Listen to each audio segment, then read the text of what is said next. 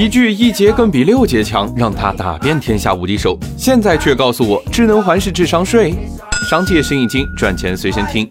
南孚电池的聚能环到底有什么用？其实这个聚能环就是一个绝缘材料做的红圈圈，将它装在电池正负极距离最近的地方，能有效的减少电池的自放电和接触型短路。也就是说，这个圈圈并不能增强电力，而是起到了防止漏电的作用，不开源只节流。从上世纪九十年代开始，南孚就已经是国内电池的扛把子了。但真正让它家喻户晓的是两千零二年推出的聚能环产品，一节更比六节强，玩具车用完，收音机还能接着用。这些电视广告语深入人心，也让南孚一下子打开了销路。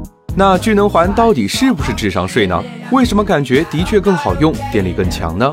因为南孚确实有聚能环技术，但是非常复杂。你眼里的聚能环是这样的，可在南孚眼里，它的聚能环是这样的。要是想在十几秒的电视广告里解释复杂的聚能环体系，不仅解释不清，观众也不想听。不如把所有的功劳都安在这个红圈圈头上，是它就是它，加上塑料，一个能顶仨。不过这样算不算欺骗消费者呢？二零一五年，因为绝缘环不是聚能环，南孚被工商局罚款了二十万元。但和这场营销带来的巨大利益相比，这点罚款算不上什么。如今，南孚占据了全国碱性电池百分之八十的市场，一年卖出二十亿只，连起来能绕地球两圈半。